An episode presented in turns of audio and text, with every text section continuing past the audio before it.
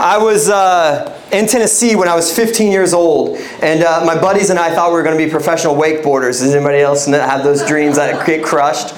And uh, uh, we were shooting. We were we were on the in this this lake, my favorite place called Dale Hollow Lake, and it's in the mountains, and it's this beautiful lake. And my buddy was a much better wakeboarder than me, and so I got into videography. I thought I was going to be also a videographer, and so yeah, the boat takes me down to this little ledge, and I get off the boat and I step over there, and I'm like, "You're going to get a great shot of my buddy." He's going to come right through the boat, and it'll just be this epic shot. And as I get off the boat, the boat starts to pull away, and I hear and I look down, right behind me is a snake. I'd stepped right into its den.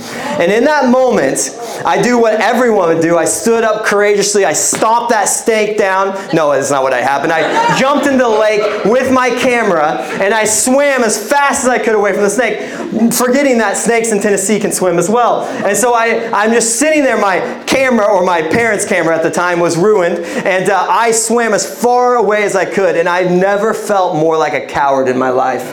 Uh, it was a devastating moment for me. I, I, remember it vividly. This, this moment where I just let fear just take over and I just booked it out of there. And my whole life since then, from that moment, has been doing hard things. So I have climbed mountains. I have done marathons. I have go jump in the lake every morning because I just want to do hard things. So I try my hardest not to be afraid again. I take on nothing could be too much for me. I, I play in my head. Fast forward about, I don't know, seven years ago, I, I had a panic attack.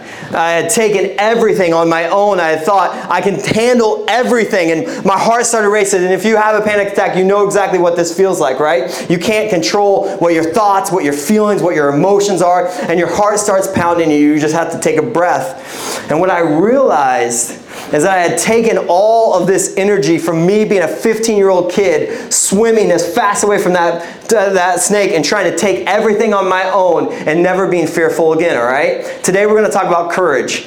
And as I was thinking about this, I think a lot of people are holding some stuff that they need to be broken free of before I get into my sermon, okay? So I'm going to have people bow their heads, all right? I, I think many of us, and I don't know, I'm not going to have you raise your hand or anything, many of us, have began uh, or have believed a lie that we are just fearful people. Many of us, I think, have been set, told that we're cowards, that our parents have said something to us, or a family member or a friend has said something to us that we have allowed to set into our hearts.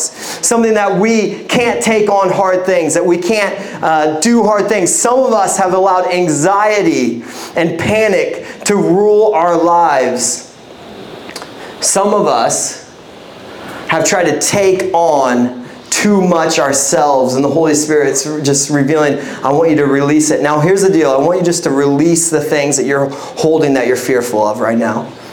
Whatever that is things that you do not believe that the Lord could change or the Lord could take away from you. Things that are so far from the, the human mind of the way that the Lord wants to work, and you're going to have to face some giants. And we know that you're going to have to face some giants, but the Lord's going to give you courage. So just release it. Release it in Jesus' name. Amen. Amen. All right, here's the reason I want to do that. I want you to get some things in your head. We're in a sermon series called A Church After God's Own Heart, and we're looking at the story of David. And one of the things that the, the, the Lord has been kind of planting on my head is that one of the things that He wants us to do for us to be a church after God's heart, exactly how He created us to be, is that you all are going to get to go through some training. I said this a lot. Much, many of the time, church looks like us walking around a gym and looking at the barbells and the weight equipment and acting like we worked out. Amen? No, that's not going to happen in this church, all right? The Lord has called you, the Lord has called us as a body, the Lord has called you as individuals to do hard things. But part of the problem is when we're faced with hard things, we haven't lifted up the dumbbell and done some, some work first, right? And so we cower, we get fearful. And so a church after the Lord's or after God's own heart, we're going to look at the story of David and Goliath today, but we're going to look at how does David get the courage? Because we can read this the wrong way. We can read this as, wow, there's just a, a, a moment of courage that's happening, but there's something deeper going on. So 1 Samuel 17, 3, the Philistines occupied one hill and the Israelites another, with the valley between them, all right? We've got a battle lining up. We've got two great powers that are facing each other. Now, it's important to understand the Philistines, all right? Because many times when we're faced with challenges or giants in our lives, there are internal narratives that are taking place about who we are and what the challenge or who the challenge is, all right? And so we have to look at who are the Philistines. Now, the first interaction between the Israelites and the Philistines actually happened with Abraham, if you remember this. In Genesis, there's a king Abimelech, and throughout the Hebrew scriptures, Abraham's going to face King Abimelech, but we're also going to see over and over again the Philistines keep coming up, all right? So Abraham and Abimelech have this interaction, but it's relatively peaceful. If you remember, this is who he tricks uh, Sarah and says, This is actually my, my uh, sister, not my wife. And so we see this. And then Isaac and Rebecca do the same thing. There's water rights in a desert, so it's a big deal, okay? So there's all this happening. But at the same time, it remains peaceful. But then God uh, takes the Israelites out of Egypt. And as this is happening through Moses, the Philistines are now a nation to be reckoned with, all right? There are conflicts from generation to generation, and as the nation of Israel grew in strength and moved into the promised land, simultaneously the Philistines grew in power and ambition. And so, the beginning of 1 Samuel, we see the Philistines actually take the Ark of the Covenant, all right? You've got to read this story because it's one of the best stories in the entire Bible. And then the, the, the Israelites get the Ark back, all right? But what, this is significant to the story.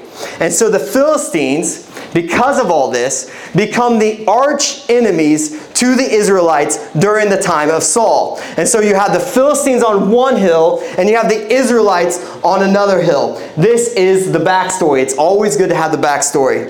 These two groups are facing each other again. 1 Samuel 17 4, a champion named Goliath, who was from Gath, came out of the Philistine camp. He was, his height was six cubits in a span, and had a bronze helmet on his head, and wore a coat of scale armor of bronze weighing 5,000 shekels. On his legs, he wore bronze greaves and a bronze javelin and slung on, was slung on his back. His spear shaft was like a weaver's rod, and its iron point weighed 600 shekels.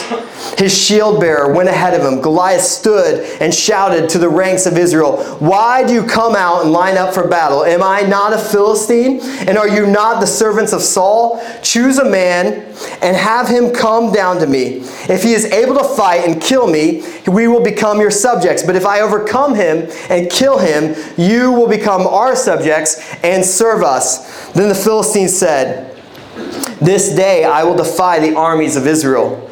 Give me a man and let us fight each other. On hearing this, on hearing the Philistines' words, Saul and all the Israelites were dismayed and terrified.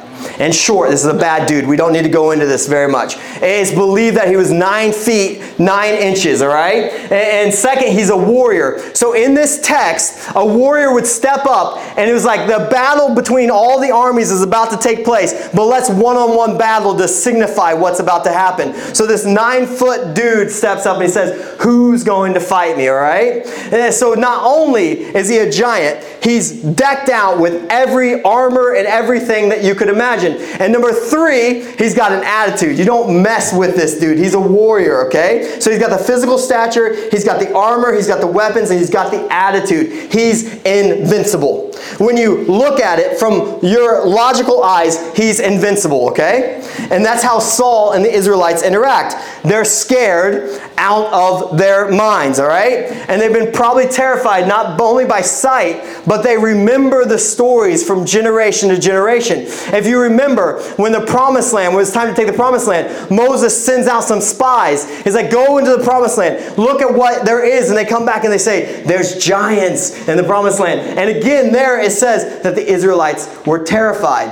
If I told you all that giants were about to invade Lakewood, Washington, I guarantee you all would be terrified, myself included. That'd be like me jumping in the, the lake, swimming away from a, the snake, right? The report is not good. And again, here they see a giant standing in front of them.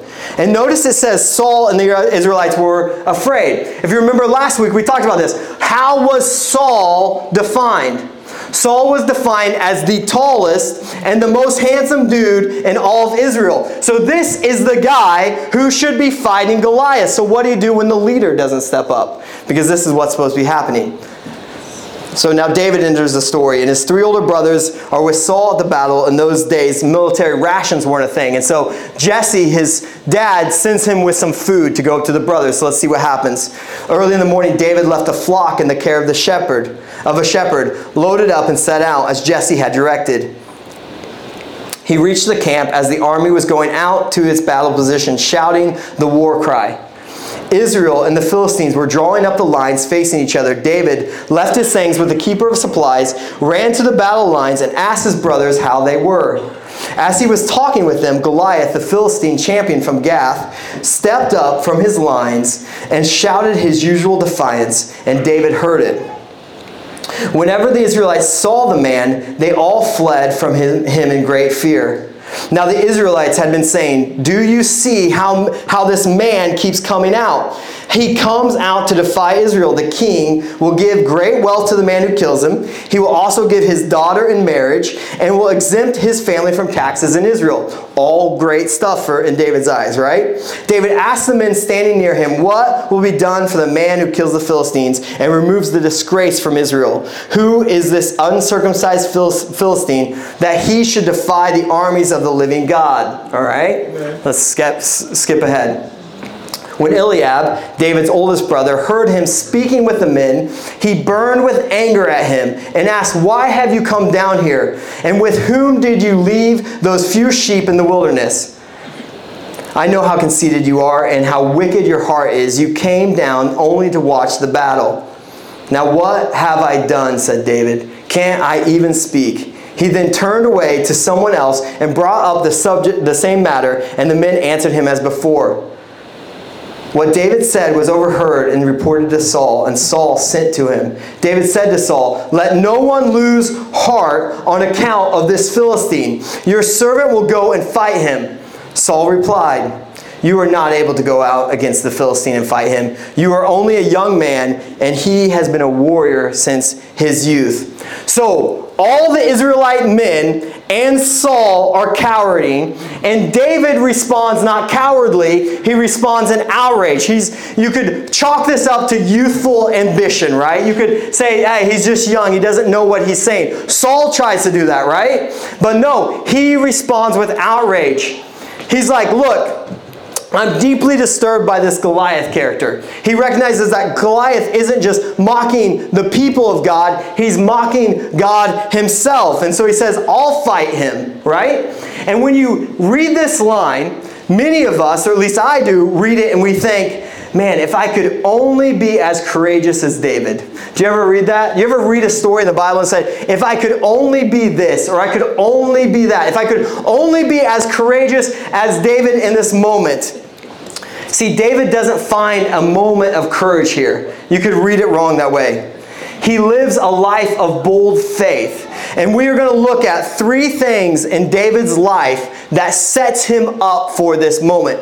Many of us just face giants or face obstacles and we don't think about the ways that God has come through for us all the time. And so we back down, all right? So there's three fearless moments. First, God is always, always in the process of building your courage. He's always in the process of building your courage. When Saul says to David, You are just a kid, you don't know what you're saying, you cannot go fight Goliath. Let's look at how David responds. But David said to Saul, Your servant has been keeping his father's sheep. When a lion or a bear came and carried off a sheep from the flock, I went after it, struck it, and rescued the sheep from its mouth. When it turned on me, I seized it by its hair, struck and killed it. Your servant has killed both the lion and the bear. This uncircumcised Philistine will be like one of them because he was defied he has defied the armies of the living God. The Lord who rescued me from the paw of the lion and the paw of the bear will rescue me from the hand of the Philistine. Saul said to David, "Go, the Lord be with you." When you face giants, okay? When you face obstacles, there will be people who encourage you, okay? There will be. There will also be people like Saul who say, You cannot take on this giant. Some of you are new to this church. We have been through a lot as this church. I had more people telling me this will not work than people telling me this will work in Jesus' name, all right? You face obstacles, you face challenge, and like Saul, you're going to have a lot of people say, You're too young, you're too ignorant, you're too weak. You're too afraid. You're too anxious. You're too fill in the blank because this is how they view the situation on a logical end. Many of you have had you are fill in the blank said to you, okay? Here's the deal those people have not been through the challenges that you've been through. Not only have they not been through the challenges that you've been through, they haven't seen you in the challenges that you've been through. They haven't seen your sleepless nights. They have not seen your prayer times. They have not seen you overcome. They have not seen times where God came in the middle of it all, right? And so you can begin to believe the lies that are said to you, that are said about you, or you can begin to reflect on your life and say, when did the Lord bring a lion? When did the Lord bring a bear? And I overcame it, all right? So David calls Saul out. David says, Before God put me in front of this giant, he has put me as a shepherd. And in that time, I faced a lion and a bear, okay? Now, I want to this is a, a little far fetched for me on the bear or the lion. Maybe your head's going that way. When I was a little kid, I went to church with uh, several Indianapolis Colts players and several Indianapolis Colts coaches. One of them was the head lifting coach for the Indianapolis Colts. The biggest dude that you could imagine. This guy, he must have just ate like a dozen eggs every morning for breakfast, all right? And as a punk kid, if you picture my son Abe, I was about Abe's size, and every every Sunday I would run into church and I would go punch this dude in the gut, right? Because I like to wrestle, I like to get scrappy. And he would hang me upside down. And he'd always tell me this story about how he fought a bear for a fundraiser, okay? Now, I looked this up because I told Meg this story, my wife, and she said, That is not a thing, Kurt. You know that is not a thing. So I looked it up. Did you know that bear wrestling is only, it's only illegal in 20 of the 30 states, or the 50 states. That means 30 states you can still wrestle wrestle a bear if you want to. This is an amazing country we live in, amen? Land of the free. Yeah, a matter of fact, in those 30 states, most of them, it's only a misdemeanor if you fight a bear. This is amazing. But I also looked it up, and oftentimes when you wrestle a bear, they put a muzzle on the bear and they take out its claws, okay? So this is, everyone's rolling their eyes like, oh, well, then that's not really. You still would not wrestle a bear, even without claws, without muscle. I guarantee it. Let's be honest. This is not what David did a bear took a sheep, he chased after it, he took it and he struck it, all right? This is what's happening to protect the sheep. So for him, a Philistine giant was nothing. For him, it was just another wild beast because God had been preparing him. Yeah. So, this courageous moment was in the works back then, okay? This courageous moment isn't just a moment of finding the courage, it's God preparing him and building him up. To fight Goliath was just another wild beast. Now, what do we do with that? Again, as we step up to what God has for us, part of the idea of this sermon series that I believe we are in a season where God is calling people to rise up, to advance His kingdom through you all, not through the church staff. We talk about this all the time, all right? And so as we do that, we to lead new ministries, to move where God wants you to do, we will have to have courageous moments. This is why many of us back down. Because when we call people to the next level, we're calling you to harder things. We're calling you to face more giants. We're calling you to face more obstacles, to face more challenges. But as we face those moments, we have to remember what God has done for us in the situations He's put us in. Here's my question for you when you go through hard things, do you reflect on hard things? Spend some time journaling today, this week, about the times God has come through for you. Because here's the truth. Here's the truth. It doesn't get any easier. We all will face obstacles and challenges. Some of us are facing it right now. Some of us have diagnoses that we have to push through. Some of us have lost your job and you didn't choose fear and you trusted in the Lord. Some of you have had tough conversations that you need to have some, with someone that you pray about and you come back through better the other side. All these things matter to God because He's building you up into who He desires you to be. Here's the problem we have this thing called mind numbers in our society these places that we can go to when we face giants, when we face obstacles, when we face things that we need to walk through. We can go to the bottle, we can go to the TV, we can go to the Netflix, we can go to the pills, we can go to pornography, we can go to whatever it is. And we face this giant, we face this obstacle, and we back down and we go to these numbers instead, all right? Now, here's the problem the Lord wants you to walk through the obstacle because He's developing you into who He desires desires you to be. But when we face the ob- obstacle, we have a choice of which one we will be. Because we so easily, easily can be the Philistine or can be the Israelites and Saul in this, fearful.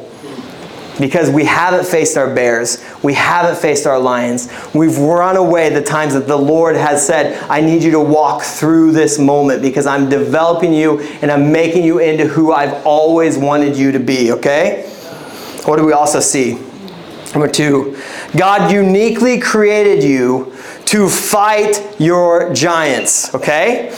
God uniquely created you to fight your giants. We are in a time where most of us are walking around trying to be something or be someone you were never meant to be, okay? Social media does this to all of us, okay? There's a comparison game that is running amok with people, right? If I had a bigger platform, if I had more followers, if I just acted this way or looked this way, then the Lord would use me or, or that I would get more respect or I would get more ad- uh, admiration, whatever it is. The challenge with this way of living is number one, it's robbing you of your joy. Turn it off, shut it off. Right now, shut it off. I don't even know how, this is not like a game anymore, okay? This comparison game, this, this trying to be something that you're not, is robbing your joy. There's something else going on where you don't actually know how you were, you, you were uniquely wired, okay? You don't know how you were uniquely wired when you try to be someone or something that you were never meant to be. Amen. 1 Samuel 17, 38 through 40. Then Saul dressed David in his own tunic he put a coat of armor on him and a bronze helmet on his head. David fastened it on his sword, uh, fastened his sword on his sword over the tunic and tried walking around because he was not used to them. I cannot go in these, he said to Saul, because I am not used to them. So he took them off. Then he took his staff in his hand, chose five smooth stones from the stream, put them in the pouch of his shepherd's bag, and his sling on his hand approached the Philistine, all right? We see something here that often happens to us. What do we first notice here? The giant needs to be faced, okay?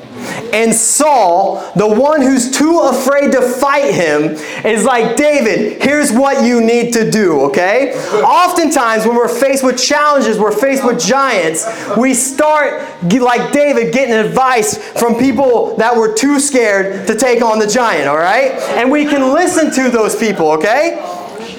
He's like, here's the armor you need. Here's the sword you need. Here's what you need to do. Do this, do that. And often we listen to the voices of the people not willing to go to the battlefield with us. Saul's going to armor him up and he's going to go, there you go, David. Go ahead, go right out there, right? You take the bullets. I'm reading into this, but I'm in my head this picture of David walking around looking completely ridiculous in Saul's gear, right? He's tripping over himself. Things are falling off. He can't get anything together. Now, here's the truth I think most of us look like that as well. Here's the truth when you try to be something or someone that you were never meant to be, you look ridiculous. You look like David walking around in Saul's gear, tripping over himself. And David's like, I know that I look ridiculous. I have self awareness here, okay? This is not going to work. We look like David trying on Saul's armor. And honestly, we feel ridiculous at the same time.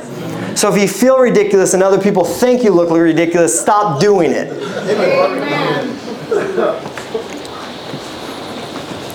But the opposite is true as well.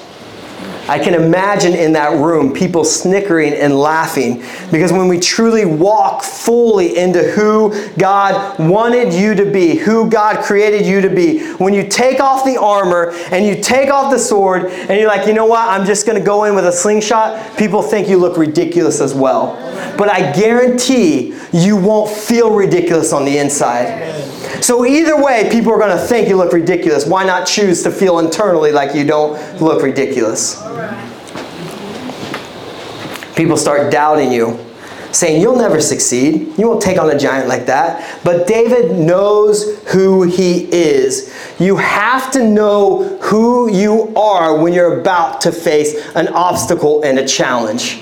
You have to know what how God created you and how he uniquely wired you when you face some of the biggest challenges in your life. Now it's interesting. Mark and I were talking about this. I, I didn't read into this, but he thought this was always interesting. It, the narrative is that he takes it off because it's too big for him. That, that's the narrative. That's how people oftentimes look at it. But he doesn't say that. He says, I'm not used to this. I'm not comfortable in my own skin. I, I can't use these for the unique skills that I have, right? He seems to be saying, This is not me. And David knows how God uniquely created him. Later, he writes in Psalm 139, let's pull this up. For you created my inmost being. You knit me together in my mother's womb. I praise you because I am fearfully and wonderfully made. Your works are wonderful. I know that full well. My frame was not hidden from you when I was made in the secret place. When I was woven together in the depths of the earth, your eyes saw my unformed body. All all the days ordained for me were written in your book before one of them came to be. The Creator uniquely created you, okay? The creator of the universe uniquely created you. David knows long before he was anointed as king, long before he fought lions and bears, long before he had to face a giant, that God knit cell by cell exactly who he desired him to be. Not only did he in the unformed body, not only in his mother's womb, but then he put things in his life to continue to form him. Yes. You will continue to be shaped with every relationship, every challenge, every joy, every dream, every hope that God has put in you. You are wonderfully and beautifully made, and you are being built up by God. Let's face some lions and bears, all right? Yes. Lastly, we see this. He operates knowing who God is. Again, David does not magically come up with a moment of courage. Okay? That's how we can read the story, but that's not what's going on. He is living a lifestyle of bold faith. 1 Samuel 17, 41 through 47. Meanwhile, the Philistine, with his shield, shield bearer in front of him, kept coming closer to David. He looked David over and saw that he was, li- uh, uh, was little more than a boy, glowing with health and handsome, and he despised him. He said to David, I am a dog. Am I a dog that you come at me with sticks? And the Philistine cursed David by his gods. Come here, he said, and I will give your flesh to the birds and the wild animals. David said to the Philistine, You come against me with sword and spear and javelin, but I come against you in the name of the Lord Almighty, the God of the armies of Israel, whom you have defied. This day the Lord will deliver you into my hands, and I will strike you down and cut off your head.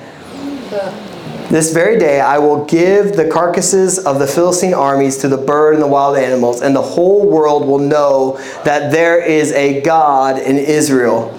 And all those gathered here will know that it is not by sword or spear that the Lord saves, for the battle is the Lord's, and he will give all of you into our hands. Notice, David is undaunted by Goliath's words and threats, okay? He's like, Look, Philistine, it's not going to, I'm not going into this battle ignorantly. Okay? Look, it says this. He knows the arsenal that this dude is carrying, and he tells him, I see that you have a spear. I see that you have a javelin. I see that you have armor. Not, not only that, but you are nine foot tall. We're looking at all the details, okay? This is all true. I'm looking at this, okay? But David makes Goliath know David is aware of only one military advantage that he has. He only has one military advantage. What is that? The advantage is the name of the Lord Almighty. He comes with courage because he's faced bears and lions. He comes not carrying a heavy sword and tunic because he knows who he's uniquely made. And then he comes and he says, I only have one advantage to you. Look at you. I see you. You are everything they said is true about you. But I have the name of the Lord Almighty on my side. Goliath and all the Israelites miss this. They view Goliath as having all the advantages, but really Goliath was outnumbered because David was with had the Lord fighting on his side. Yes, amen. And because of that, only the Lord, Lord, the Lord uh, alone was worthy of praise. So we see David triumphed over the Philistine with a sling and a stone. Without a sword in his hand, he struck down the Philistine and killed him. David ran and stood over him. He took hold of the Philistine's sword and drew it from the sheath. After he killed him, he cut off his head with the sword. When the Philistines saw that their hero was dead, they ran away, right? Look, I believe that the, the next season for Redeem, the next season, if you call this place home for you, is to step up to the next level of what God has for you, okay? I, I don't think that's unique to Redeem. I think that's just the story of us, right? The story of us is never giving up. Or the story of us in the human condition is to say the Lord Almighty is calling me to the next thing because He wants the kingdom to advance, right? He, he wants to see people come to know the Lord, the love of the Lord. He wants to see miracles happen. He wants to see us walk through the challenges and the obstacles that we never thought were possible because He's forming us as we go. Yes, thank you, Jesus. With it, the promise is true. You're going to face more obstacles. You're going to face more challenges. Now, here's the good news you're going to face them either way. Mm-hmm. This is the story of life, right? Yeah. As we step into this, we get to look at our obstacles and our giants completely different. When we face them head on, we have to remember all the micro moments of the Lord coming through for us.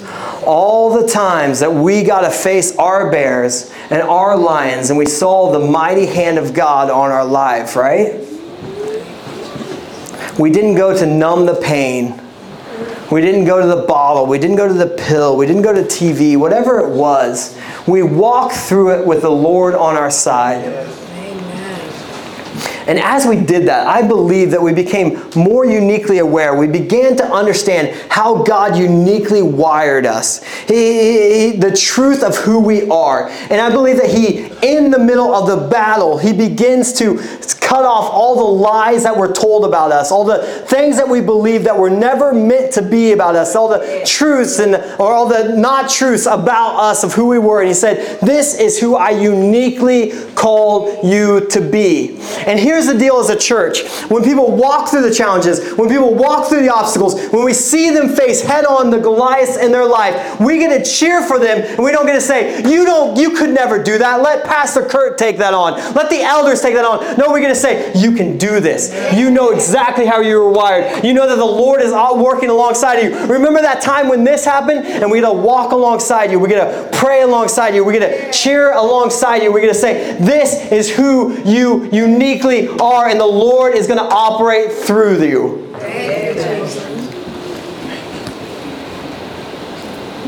Let me pray for you. I'm going to end here. You come on up, Jay. And we're going to take communion.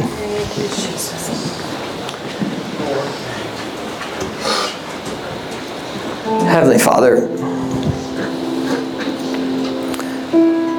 I don't know what's going on in this room. But whenever you get a room full of this many people, there's got to be challenges going on. Many that I couldn't even believe people are going through.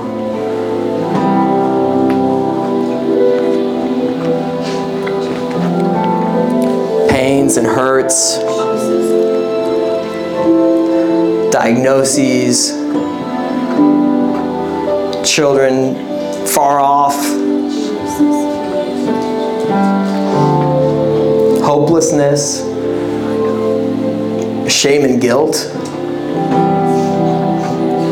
These are just the ones popping in my head. Lord, we know that you care so deeply about each person that's sitting here. David said it in Psalm You uniquely, wonderfully, and beautifully made each person in this room. And when we understand that about ourselves, it helps us understand how much you love us. And the obstacles in our life, the challenges in our lives, the pains in our lives, the sorrows in our life.